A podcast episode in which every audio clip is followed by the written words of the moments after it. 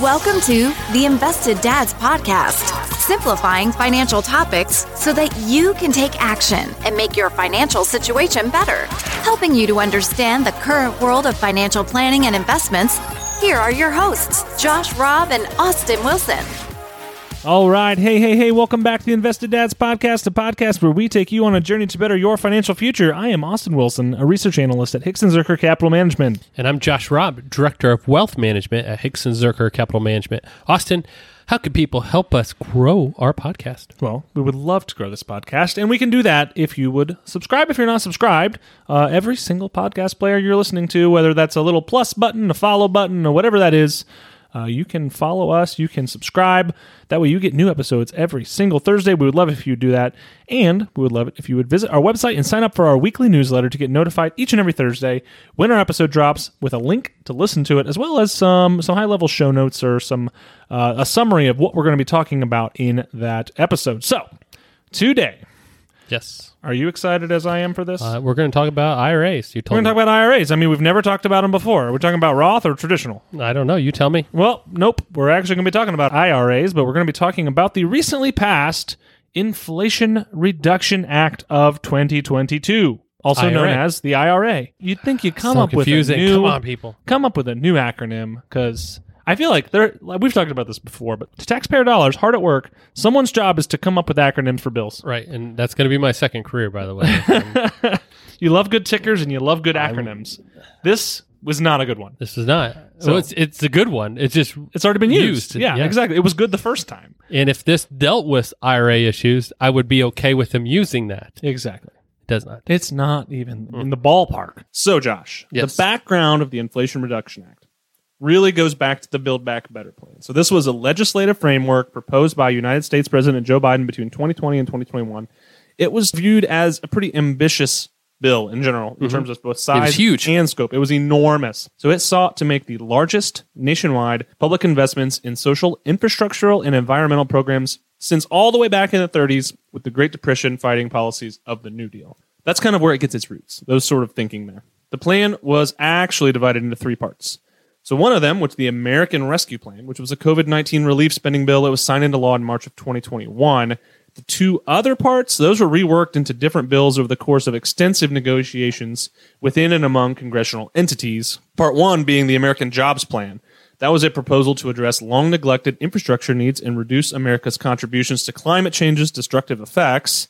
And then there was the American Families Plan, which was a proposal to fund a variety of social policy initiatives, such as paid family leave and things like that, that had never been enacted nationally in the mm-hmm. U.S. The Build Back Better Act, that was a bill introduced in the 117th Congress to fulfill aspects of the Build Back Better plan. So, ACT was part of the plan. Oh, boy.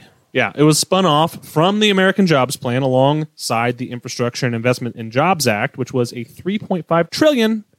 That's with the T, by the way. Yep. Democratic Reconciliation Plan package that included provisions related to climate change and social policy. Now, obviously, these sort of things don't go through as they're intended right away. Mm-hmm. So there was a series of negotiations, and the price was lowered to approximately 2.2 trillion. Oh, man, they with a T. so much. Look that- at all the savings. That's deflation. That's All- deflation. All the savings they saved us. So the bill was actually passed 220 to 213 by the House of Representatives on November 19th, 2021. So then in December of 2021, again, more negotiations going on, parliamentary procedures. Senator Joe Manchin, he publicly pulled his support for the bill, really due to its cost and that he thought it envisioned a too aggressive transition to clean energy. Obviously, because he lives in West Virginia, Yep. and they're the coal mine central They of like the world They like coal. that was whispering. I hope Yeah. that comes through. That is kind of, you know, he was doing it for his voting constituents, obviously. So subsequently retracted his support for his own compromise in that legislation. So he was what held up the bill for a Yep. long time. So this effectively killed the bill because the bill, if you look at the Senate, needed 50 senators to pass via reconciliation, and all 50 Republican senators opposed it. So he was the, the holdout. Some continued negotiations between Joe Manchin and Senate Majority Leader Chuck Schumer over the course of months eventually resulted in even further reduction from 2.2 trillion dollars to 737 billion. That's a big drop. That is In fact, it's like a third. So that became the 737 billion dollar Inflation Reduction Act of Okay. 2022.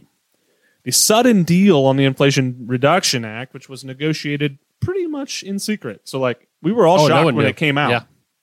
And announced on July 27th, 2022, was widely regarded as a shocker as Democrats had voiced that there was little hope for a revival of many of their priorities, in addition to Manchin himself being rather pessimistic on the prospect in public. So, as the revised bill made its way through the chambers of Congress, the new reality of Biden unexpectedly having a clear path to enacting substantial portions of his domestic agenda into law that he had talked about, you know, for years as he was campaigning, led to a wide reevaluation of the success of his presidency thus far and is expected to give him a party boost while campaigning. So, that is where we are in terms of how the Inflation Reduction Act got to be where it is. Yeah. So the Build Back Better plan was this big plan. Mm-hmm. They had tried to get multiple things. They tried to take it all into one, couldn't get it, reduced it down, still couldn't get it, split it apart. Yep. And that's where we're at. This Exactly. Inflation Reduction Act is a piece of that legislation. A very, very small piece, actually, Gotcha. of the overall original agenda. Let's talk about some provisions. What's in there? So there is a lot in here, and if you know how our government specifically likes to make things, they like it is like 800 pages, and things don't all align. They're not all the same. You know, it's not all focused on the same thing. Mm-hmm. Yep. So this is like a compilation of a lot of different things. Obviously, you have to bring money in to pay for things. You know, at least that's the way it traditionally works. So there is a period that's going to raise revenue, right? There's going to be a discussion of raising revenue in this. So number one, over a period of 10 years, the law is estimated to raise revenue from a couple different things. First thing being prescription drug price reform to lower prices, including Medicare negotiation of drug prices for certain drugs, starting at 10 by 2026. So that is going to be 265 billion of extra revenue brought in. So that's contra revenue, I guess that'd be. Yeah, it's not really revenue. It's They're offsetting- reducing their it's offsetting already pa- expense. baked in expenses. So it's being portrayed as revenue. yeah. Uh, another one is a selective 15% corporate minimum tax rate for companies with higher than $1 billion in annual financial statement income. That is estimated to bring in $222 billion. Another one is increased tax reinforcement. This one's the sticky one. yeah. So the IRS, not IRA that we're talking about today, the Internal Revenue Service, they are anticipated to bring in about $204 billion. That actually is going to be an increase in audits, essentially, of higher income earners, is what's typically being thought of here. But if you look into some of the numbers, it actually could be middle class and above are going to be audited at a higher rate at this point. your most efficient way, just looking at this, is you want to audit the people who are higher in income, where they're taking exemptions, things like that, where they could have even honestly made a mistake, not like yeah. trying to cheat the Exactly. system, but they just made a mistake. But they're not in such a high bracket where they have a bunch of attorneys that they can use to fight. There's the a sweet spot in It's that in between Yep. because the super high income earners are also the ones that have a whole team of They attorneys on it. staff that say, "I'm not even going to deal with this. You Yeah. guys take care of it." It's that in between where you say, "We're audit you. We're probably going to find some deficiencies, and you're going to just pay because you're not going to want to fight it." That's that's your sweet spot. Absolutely. And then another piece of revenue, I guess, would be another $74 billion ish. I'm going to mm-hmm. put ish on all these Ish. because Yep. who knows? Of a 1% excise tax on stock buybacks. So that would be if, for example, Apple is the buyback king of the world, right? Yep. They buy back Oh, they their love it. shares like crazy. They've bought back tons of shares over the years. Well, they would have to pay a 1% tax on the amount that they buy back, which theory is an attempt to slightly deter companies from buying back stocks and juicing earnings. But essentially, it's I, the math says that it's not going to deter them. It's still more than 1% beneficial to be buying back their own shares. So that is probably what's going to continue to happen at this point. Yep. Those are the, where the revenue is coming in, I guess, or less revenue going out in one case. How is this going to be spent? Yep. Is the next question. Uh, one is addressing domestic energy security and climate change. So That's a big piece of the bill. Well, yeah, and push. energy security has been a huge thing as we've lived through this Russia Ukraine invasion, and specifically Europe is having a terrible time with energy reliance on Russia. Yeah. That's been awful and sent prices through the roof. Well, Even coming out of COVID, supply chain disruptions Absolutely. is a problem, right? And we need to make sure we're better prepared for that. But just making sure that we're as as secure in our own energy Yep. needs as possible. That's one piece. Now, a lot of that's going to be coming through renewables and things like that, as is p- made evident by the climate change focus as well. So that's going to be spent of about $369 billion. They anticipate reducing the deficit by $300 billion. That Uh, sounds nope. unlikely. and then continuing for three more years, the expansion of the Affordable Care Act. And that's over the next 10 years. So they're Correct. that's nothing for the deficit. Exactly. Yeah, it's, Yeah, yeah. yeah. It's not even reducing what we owe. That's reducing how much every year overspend. that we're overspending, Exactly. which is just, yeah. Okay. And then continuing for three more years, the expansion of the Affordable Care Act subsidies originally expanded under the Imagine American Rescue Plan of 2021. That's going to cost $64 billion. Funding for drought resiliency in Western states, that's about $4 billion, which makes me think all those Eastern states or Midwestern states, are they getting like unfairly discriminated against? They should get funding for this No. too. so We didn't choose. I know, to and ha- I, we're in the Midwest, but if you think about where some foods come from, everybody benefits if there's better production, right? You know, those Western states are big exporters of certain crops, right? You think of Idaho potatoes, things like that. That if there was issues there, everybody pays for it. So yeah, I'm in the same. Like when you hear that, you're like, come on, Come on. But then on. you think about it, like you know what? It makes a lot of sense. Sidebar, my dad has this theory. Yes. Joel Wilson. Joel Stradamus, he calls himself. Okay. he's got a thoughts. He got. You got He thought? thinks, and this I get this thought that so think about the Midwest where we Mm-hmm. live right now. Yep. We have essentially no natural disasters, no hurricanes, no mm-hmm. tsunamis, Tornadoes. occasional tornadoes, Yeah. but they don't really economically. Minor earthquakes, nothing big. yeah, nothing big. Mm-hmm. Blizzards. Occasional. Yeah. So anyway, relatively minor mm-hmm. Okay. on a natural Yes. disaster front, right? Yep. No volcanoes. No volcanoes. We have an abundance of fresh water. Oh man, we have we are water. the freshwater source of the place. world. Yes, Right? Besides Lake Erie, it's not really fresh, but it's water. It's fresh fresh is water. It's technically not salty. yeah, so but good. it's not fresh. But we could clean it. We have plenty. Eh, yeah, the Midwest has access to all of this stuff, Mm-hmm. right? The West is dry, yeah. has no water, has earthquakes and yada yada yada. The, Fault line. the South has hurricanes and all kinds of stuff. The East Coast Scorpions. Mm. has hurricanes and all kinds of stuff. Ooh, that's true too. But we don't have any of those issues. This could be the place in 50 or 100 years to be buying up real estate Mm-hmm. because This is it. this is it. We got. Good We have it all. We have good soil. It's great for farming. So we, this is the place to be. The Midwest We're, for we chose the best place to live. We really did. I didn't really Right. choose it, but I'm going to stick with it. yep. Okay, so there's one more Oh, yeah. source Sorry. of spending here, and that is increased funding for the IRS is going to cost money. Obviously, that's about 80 billion dollars. Now that's offsetting the 200 estimated 204 billion Yeah. that they'll bring in. Again, that's all estimated. eighty billion. Yeah, That's a lot. that's kind of where the money's coming in, where it's going. Josh, that's a lot of numbers. Yep. Hit me with something funny. Okay, I got a dad joke. It's more an observation, but a dad observation. The I like it. observation. The observation. Yes. Uh, so I needed to get some cash the other day, so I was in line for the ATM, and the guy in front of me was standing on one foot. And I'm like, "What is happening?" Uh oh. He was just checking his balance. That's did an e slapper right there. Yep, that's a good one. That's a good one right there. Okay, so speaking of ATMs, Yes. I think ATMs need to get on board with Apple Pay. Mm. I don't want to have to bring my debit card out all the time. I You're at the wrong bank. My bank, I can use my phone to log into my ATM. Really? What do Mm-hmm. you use, Chase? Fifth Third. Oh, fifth third, Yeah. fee third is what I've heard it's called. No, it's good. So ATM, Yeah. go there. If I don't have my debit card, I have a login on an app, right? And then from the app, I can log into the ATM. They'll shoot you all the money you want. No, it's just the way to log in. Then you use the ATM like you normally do. Oh. it's just if I don't have my card to slide in the ATM slot, I can use my phone to access my account. I'm so cash light anymore that I rarely go to the ATM. And usually, if I get cash, I go straight to the ATM, deposit it. Because Yep. in my mind, if I have cash, it's not mine until it's in my bank. Okay. because I just like to see it all in one Mm-hmm. place. But anyway, my barber, which Kevin does a great job. Let Good me tell you barber. what. I can't. I can't. You like your it. great clips, I- but I got- that straight. I need to razor try it finish, sometime. Gotta straight it. razor finish on the back of your neck. Oh, Woo! that's where it's at. It's where it's at. So anyway, it just feels old school. He takes cash, Mm.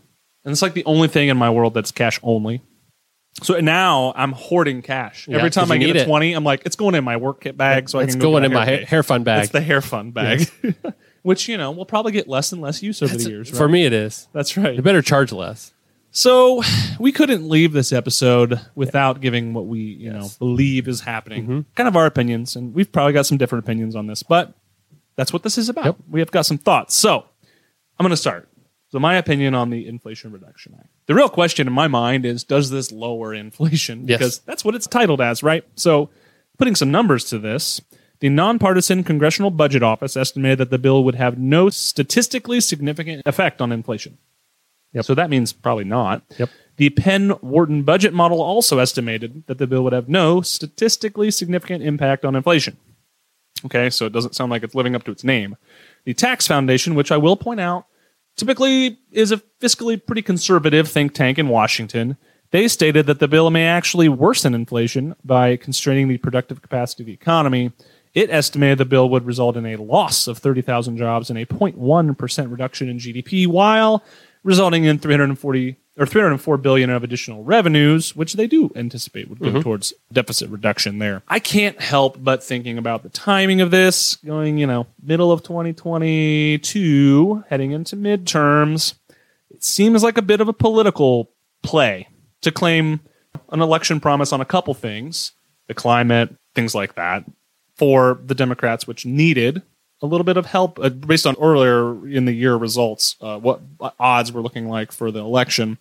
So seems like claim a win, get some votes. Also claim that you're lowering inflation, but inflation probably won't be impacted by this.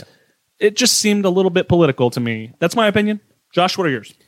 So my opinion on the name is like they always do. They find a very catchy name that they can But it's an sell. It's an it's already used. I know the acronym. IRA acronym is horrible. Come but on. Inflation Reduction Act. What is everybody paying attention to this Inflation. year? Inflation. Yeah. So I, I get it. That's what they always do is find some catchy name because they're they're selling it to the public. Yep. When I look at the actual bill itself, and my opinion is there's some pieces in there that you know I think are healthy and good and beneficial, like prescription price reduction. Like that's there's some reform that needs to be done in there, Yep. and I, I, I think will this help? Hopefully, I don't know, but you know that progress that direction is good. Tax enforcement, new IRS. If you've called, ever It's tried to call the IRS, you can't get hold of anybody. No. So I do think there's more people there now. I get from a revenue standpoint, you need to focus on audits, but Start with customer service. well, there's also other things you can do to probably optimize Yeah. the IRS. They got some outdated tax stuff. They have some outdated websites, software. You know, they can become more efficient. or my goodness, let's have a straight, easy tax code. Yeah, I mean that's a whole nother issue, right? So I get that too. Deficit reduction not happening. No. I guess my biggest complaint, and it's not just this bill, but across the board, is they project these on a ten year. Like that's what we were talking about, right? Right. Ten years from now, ten years from now, they use that, right? Or we'll save this amount in ten years. So if you go back to 2012, 10 years ago, Yep. and if they're putting together their budget, I mean, there's no way they're still following the things they had projected then. No. Like 10 years just doesn't make sense to me. So I have a hard time believing that this bill will do everything it says it's going to do from a cost expense standpoint. So that leaves me to feel like it's actually not going to be as rosy as they're painting the picture, which means it'll probably impact inflation long term Yeah. just because they're spending more. Well, and the leadership that put this together, They're not going to be there. they're not even going to be there. yeah, 10 years. So that's that's kind of tough. Yeah. So overall, when I look at this, there's some like drought resiliency for the Western states. That's important. I mean, just we we talked about it. Like there's there's things that they produce there that everybody in the United States needs and globally exports that is Yep. beneficial overall. Like, Potatoes there's- and wine. There's good things in there in this bill, but again, like all bills that seem to be coming out now, they're very weighted with extra stuff stuffed in there, right? Yeah. 737 billion or whatever you said. That's a big number. And I'm assuming there's a lot of fluff in there that could have been maybe better adjusted if they were really concerned about those high points. But Right. overall, there's good pieces in there. There's a lot of significant stuff that could have been left out or adjusted. But I think in the end, this is things that the Democrats were trying to get done, Yeah. and they did. So you know that they needed to do it before the midterm elections. They saw an opportunity. They needed to. So they took it. yeah, as well, they had the majority of both spots, this is probably their best chance. So, Absolutely. yeah.